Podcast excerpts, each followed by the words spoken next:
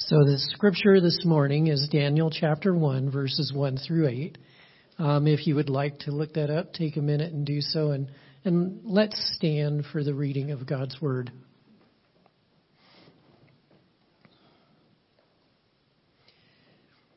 In the third year of the reign of Jehoiakim, king of Judah, Nebuchadnezzar, king of Babylon, came to Jerusalem and besieged it.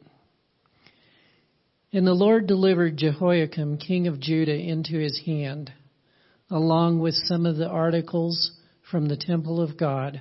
These he carried off to the temple of his God in Babylonia and put in the treasure house of his God. Then the king ordered Ashpenaz, chief of his court officials, to bring in some of the Israelites from the royal family and the nobility young men without any physical defect, handsome, showing aptitude for every kind of learning, well informed, quick to understand, and qualified to serve in the king's palace. He was to teach them the language and literature of the Babylonians. The king assigned them a daily amount of food and wine from the king's table. They were to be trained for three years, and after that, they were to enter the king's service. Among these were some from Judah Daniel, Hananiah, Mishael, and Azariah. The chief official gave them new names. To Daniel, the name Belteshazzar. To Hananiah, Shadrach. To Mishael, Meshach. And to Azariah, Abednego. But Daniel resolved not to defile himself with the royal food and wine. And he asked the chief official for permission not to defile himself in this way. The word of the Lord.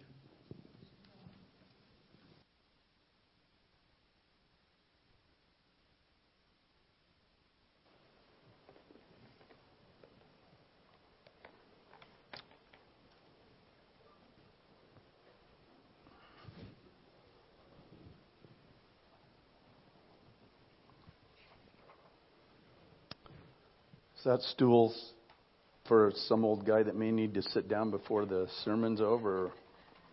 What? Guess not. Uh, one thing I appreciate about what you did, Pam, was you gave some background for what's taking place here. Um, how these young men ended up in Babylon. And I will tell you that uh, the key verse in the, the text that that Dean read this morning is, is verse 8, and we'll, we'll come back to that in a few moments. When you, what comes to mind when you hear the word resolve? Uh, to help you get on the right track uh, about what I'm not talking about, um, so here, here's, here's resolve defined in ways that really aren't appropriate to what I'm referring to, to today. Um, resolve can be defined as to clear up, to find an answer, to find a mathematical solution, about, and that would probably be a little more applicable, or to declare or decide by formal resolution or vote. Or for the scientists in the audience, to become separated into component parts, to become reduced by dissolving or analysis. There you go. So, let me use the word in the context of the definition I'm thinking of. William Wilberforce's goal of abolishing slavery in England required great resolve. There's a hymn. It's in our hymn book. It's number 487 if you want to look it up. And the title is I Am Resolved. Maybe you know it. Here are the words to that hymn I am resolved no longer to linger, charmed by the world's delight. Things that are higher, things that are nobler, these have allured my sight. Verse 2 I am resolved to go to the Savior, leaving my sin and strife. He is the true one, He is the just one. He hath the words of life. Verse 3 I am resolved to follow the Savior, faithful and true day. Heed what he saith, do what he willeth. He is the living way. Verse 4 I am resolved to enter the kingdom, leaving the paths of sin. Friends may oppose me, foes may beset me, still I will enter in. Resolve. Firmly determined in purpose, steadfast, staunch, decided. That's the context we're looking at today. So, to be resolved requires that we overcome resistance, limitations, hardships, and challenges. So to resolve then is an act of the will. It is to set our will to follow a course of action. And a lot of people in our world struggle with resolve because their lives are not controlled by their will. Their lives are controlled by their emotions. I think we've seen that in the streets of some of our cities recently. See, here's God's original intent for us. Here's how He designed us. Our will is to control our mind, which is to control our emotions. But Satan has flipped that equation upside down. When sin entered the world, this is what happened. So now, emotions control our minds, which control our will. And we see the results of that around us all of the time. In Luke 9, 51, Luke chapter 9, verse 51, it says this As the time approached for him to be taken up to heaven, Jesus resolutely set out for Jerusalem.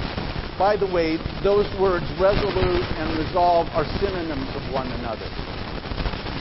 It's saying Jesus resolved to go to Jerusalem where his mission on this earth would be fulfilled through his death on Calvary. That's what this verse is saying. What, excuse me, where would we be if Jesus had not resolved to go to the cross? You imagine? What if his emotions had controlled his decisions and not his will to do the will of the Father.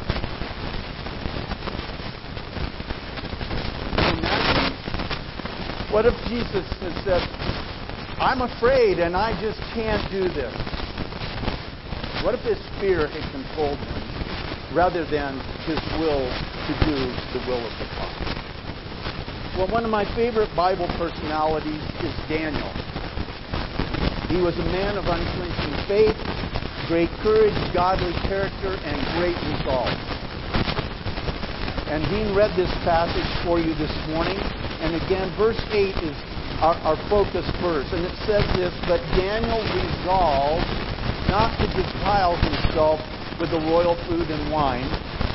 And he asked these chief officials for permission not to defile himself this way. And Pam explained to us this morning why Daniel made, made that choice. There were just things in Jewish dietary laws that, that would not allow him to partake of the king's rich foods and wine. And then I want to move us a little farther in Daniel's life. You find this in Daniel chapter 6, verses 1 through 5. And it says this It pleased Darius to appoint 120 This is, by the way, after the reign of Nebuchadnezzar. Okay, his the Babylonian kingdom has now been overthrown by the, the Medes and Persians. It pleased Darius to appoint 120 satraps to rule throughout the kingdom, with three administrators over them, one of whom was Daniel. The satraps were made accountable to them, to the administrators, is speaking of. The satraps were made accountable to them so that the king might not suffer loss. Now, Daniel so distinguished himself among the administrators and the satraps by his exceptional qualities that the king planned to set him over the whole kingdom.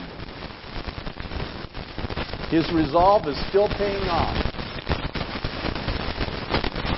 At this, the administrators and satraps tried to find grounds for charges against Daniel and his conduct of government affairs. Here's the paraphrase, but they struck out. It says, but they were unable to do so. They could find no dirt. Okay? They could find no corruption in him because he was trustworthy and neither corrupt nor negligent. Finally, these men said, We will never find any basis for charges against this man, Daniel, unless it has something to do with the law of his God. So I'm going to take a side trail for just a moment. What impresses me about this passage is the fact that as hard as these satraps tried to find something to use against Daniel, they could not. You know, when uh, people run for public office today, they're vetted and people dig into their backgrounds. Um, and, and we've seen it over and over again. Oh, when you were in college, or when you were in high school, or we found out that you did such and such. And so what they do is they they try to dig up dirt on people, and in most cases there's stuff there's something in people's backgrounds that they wish nobody knew about, and it's found out. And not the case with Daniel. There was nothing. Okay, he was what we might call squeaky clean. He was a man of such godly character, integrity, and trustworthiness that there was no dirty laundry exposed. So, what they had to do was resort to getting him in trouble for doing something right. Can you believe that? They had to get him in trouble for doing something right. In Daniel's case, they talked the king into passing a law that said no one could pray to anyone but the king himself for 30 days. Well, we know Daniel wasn't going there.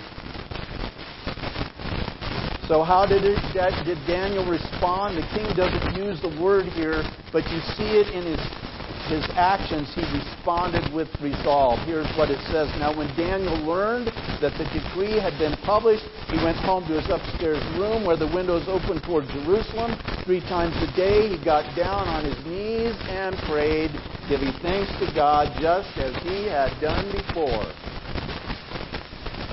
Then these men went as a group and found Daniel praying and asking God for help. And out to the king. That's when he went into the lion's den and God saved him. And so, what's this mean for us? It means that to live in a way that pleases God, that is obedient to His Word, that exemplifies Christ's likeness, takes resolve. Especially in a world that wants to push us in another direction. We have the power here, here's the thing we have the power of the Holy Spirit at our disposal because He lives within us. See, when we resolve to live a life pleasing to God, the Holy Spirit empowers that decision. So let's talk about what we need to do. Well, we need to resolve to do what is right in God's eyes when things go wrong. And you may be looking in, uh, around right now today and say, boy, some things are really going wrong. So, what is going on in your life? And I think many of us are aware of what's going on on in our world right now that may seem to us to be wrong. Uh, if you were to describe the circumstances of your own personal life or the season of the life that you're in today, what words would you use? Daniel's world was falling apart. His city had been besieged, and the king Jehoiakim, who the Word of God describes, describes as a king who did evil in the eyes of his Lord, was taken captive by Nebuchadnezzar, the king of Babylon, just as the scripture had promised would happen if the people continued to walk in disobedience. So the temple of God was ransacked and defiled, and that the articles uh, uh, the, the holy articles were taken and placed in the temple of the gods in Babylonia and put into the treasure house of Nebuchadnezzar's gods. Daniel, with others, had been taken from their home and now carried off to a foreign country. But Daniel shows us faith in God, a relationship with God that works even when your world is falling apart. Daniel's faith in God, his relationship with God, had to be lived out in the midst of what was going on in his life right then. Even if it had taken a turn that may have been totally unexpected by him. And folks, our faith in God must be lived out regardless of what is going on in our lives, in our church, in our state, in our country, in our world. And you know, we don't know if Daniel really understood why all this was happening to him. He may have been saying, Why? We do that, don't we? When life takes a sudden turn that's unpleasant or difficult or hard or painful, we have a tendency to say, Why God? or Why me? or Why this? It's probably one of the most asked and least answered questions in the English language. Why? One person asked, Did you ever wonder why you tell a man there's 400 billion stars and he'll believe you, but you tell him that a bench has wet paint and he has to touch it? Why is a hamburger called ham and hamburger when it's made out of beef? Why do you put suits in garment bags and put garments in suit bags? Why, I love this one. Why isn't there mouse flavored cat food? You think cats would go nuts over that, wouldn't you? Why, if man evolved from monkeys and apes, do we still have monkeys and apes? Here's a good one, and I've asked this one myself. Why do banks charge you an insufficient funds fee when you have insufficient funds?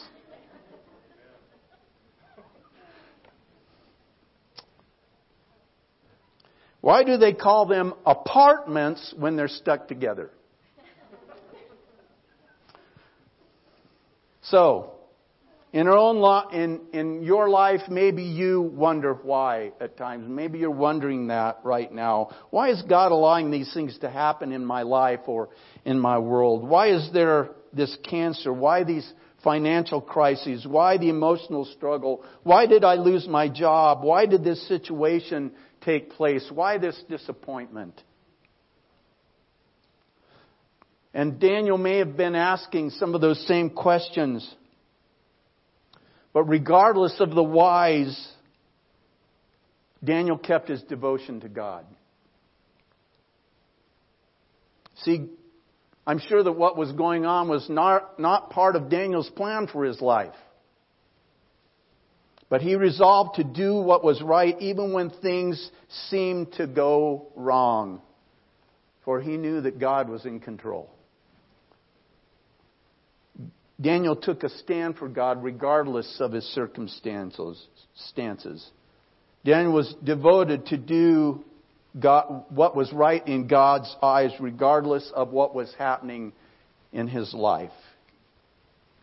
He resolved to do right even when seem, things seemed to go wrong. And we too must resolve to take a stand for God even when circumstances are not what we planned or what we desire. And then next, we must resolve to do what is right in God's eyes wherever we are. See, Daniel and his friends had to take a stand for God right where they were. In this case, it was even in the land of Babylonia. T- Daniel had been taken 1,500 miles from his home in Jerusalem. And, and they, Daniel and his friends faced incredible pressure to conform to the ways, to the life, to the gods, to the religious structure of Babylon. Pamela explained what their name changes were all about. That was part of an effort to get them to conform.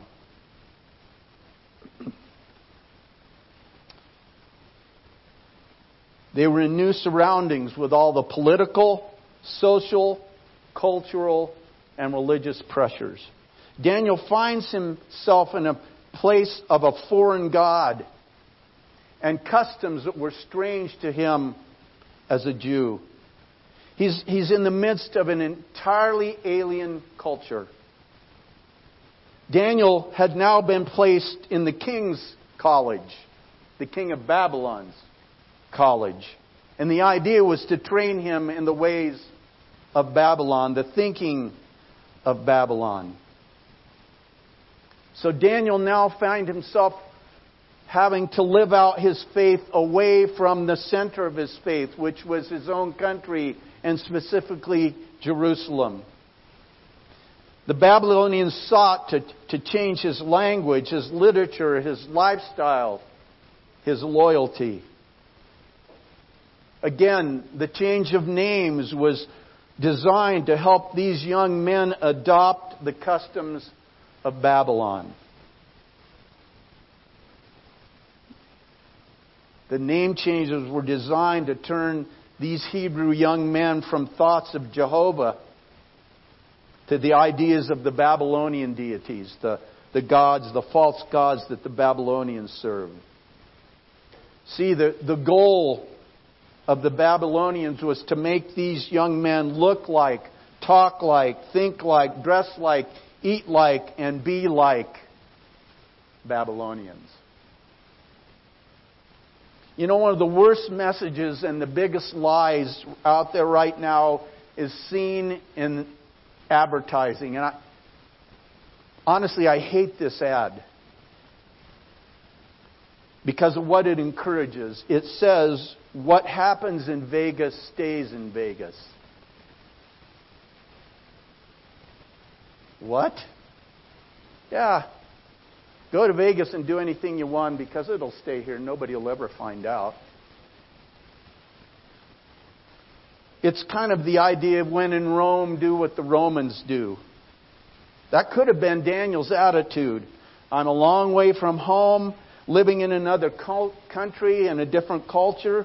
There's no mention of his parents being there with him, no mention of accountability to parents or, or even Jewish authorities of any kind. Nevertheless, Daniel resolved to do right no matter where he was, and in this case, right in Babylon. And then we're to resolve to do what is right in God's eyes, regardless of the temptation. And you can imagine the temptations that Daniel faced in Babylon. We know that part of his training was included eating at the king's table. Yum. Boy, that stuff looks good.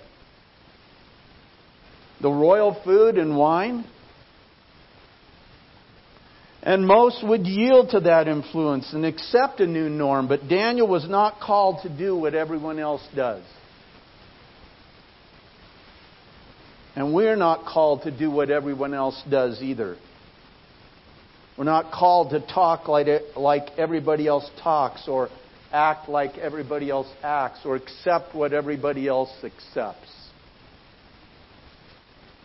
So Daniel made a stand to do what was right. He said no to temptation. And it's something we all deal with, isn't it? We all deal with temptation. Temptation to compromise, temptation to take, the easy way out. Preacher William Ward said temptation can cause us to succumb, to sink, to sin, or to stand.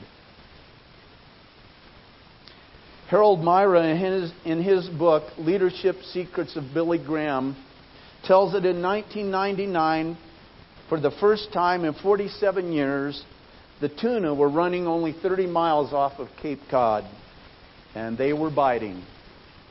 You didn't have to be a professional to catch them. All you needed was a sharp hook and some bait. Reward was substantial. Japanese buyers were willing to pay thousands of dollars for a large bluefin tuna. As a result, many ignored Coast Guard warnings and headed out to sea in small boats. What these fishermen didn't realize was that, that the problem is not catching a tuna, the problem comes after they are caught. On September 23rd, the Christie Ann, a 19 foot boat, capsized while doing battle with a tuna. The same day, the 27 foot Basic Instinct suffered the same fate, while official business, a 28 footer, was swamped after it hooked onto a 600 pound tuna. The tuna pulled it under the water. These fishermen underestimated the power of the fish they were trying to catch. Temptation can blindside you. A small indiscretion, one temptation appears worth the risk. But as with a hooked tuna, we can realize the temptation or the, the strength of the temptation too late. Daniel may have been tempted not to pray, but did it anyway and ended up in the lion's den. Joseph was tempted to sleep with Potiphar's wife, but he didn't and ended up in jail. Joshua and Caleb may have been tempted to give a bad report like the rest of the spies, but they didn't and ended up spending 40 years wandering in the desert with everyone else. David was tempted to take Saul's life, but didn't and was still a hunted man. The resolve to do what was right in God's eyes in spite of temptation did not pay off in the short term, it seems. But in the big picture, all of these were rewarded for their faithfulness. Daniel was delivered from the lions and prospered during the reigns of Darius and Cyrus. Joseph rose to a position of great power in Egypt and saved his people from starvation. Joshua and Caleb were the only survivors of their generation and had the joy of entering the promised land. David became the greatest king that Israel would ever know. God honors those who honor him and have the re- resolve to do what is right in the face of temptation. And then resolve to do what is right in God's eyes without compromise. Seems that, you know, compromise really is a part of life. Daniel had to determine what he, w- he could compromise on and what he would not compromise on. A decision had to be made. Any successful relationship or organization has had to learn to compromise to some degree. One bitterly cold winter night, a young man plodded through high, knee high snow to, to the home of the girl he'd been dating regularly. Tonight was the night. He asked her to marry him. Being very practical, the young woman said, When you have several thousand dollars saved, I will seriously consider it. Six months later, the two strolled hand in hand through a, a park along the river. He stopped to kiss her and asked, When are we going to get married? She inquired, Well, you remember my condition? Just how much have you saved? He responded, Exactly $75. She sighed and smiled, Oh, well, I guess that's enough.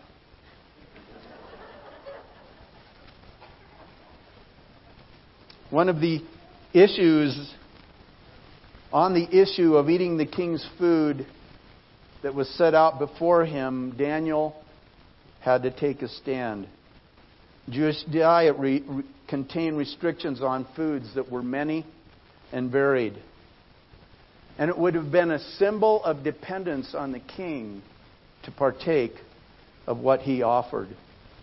And whether it was because food was not prepared according to Levitical law, ritually unclean because certain foods were forbidden, or food offered to pagan gods of Babylon, which would constitute a breach of faith, we are not told.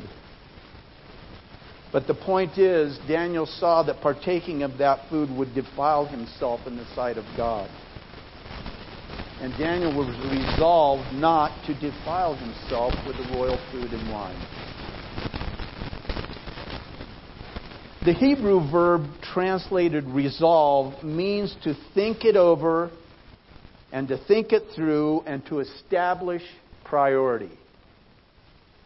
It means to take it to heart, to take it seriously, to set your heart on the issue.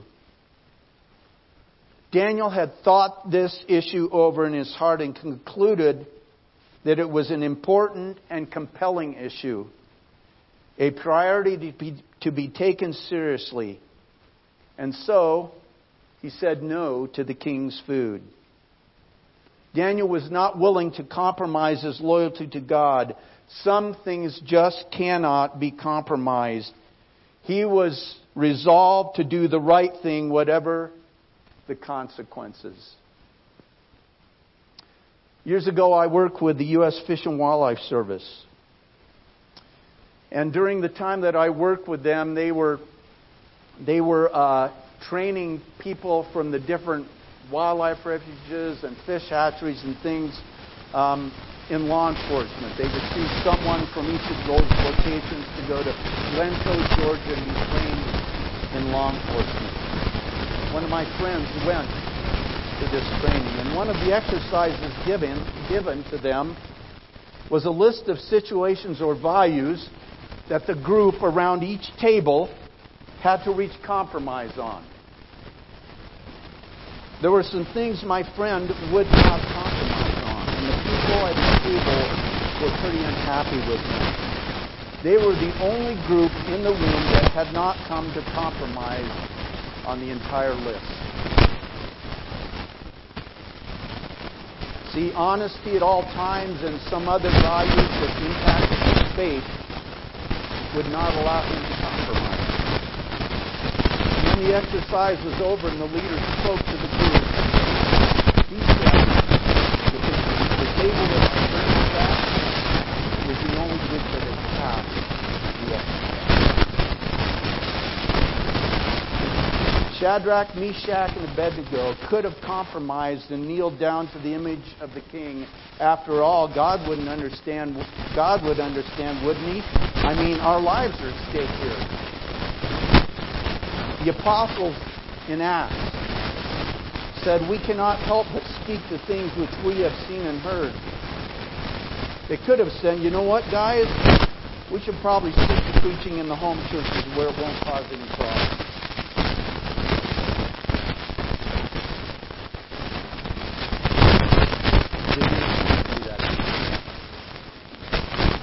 there's God's standard,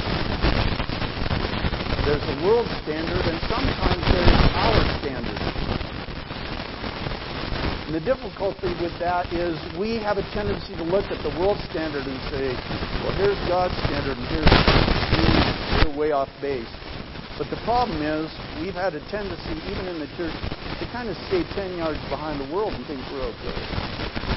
God. We have to resolve.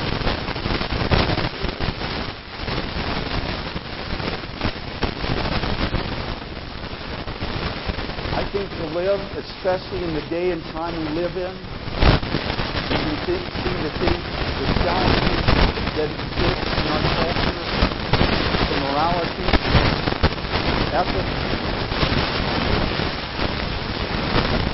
the truth of Scripture. Holy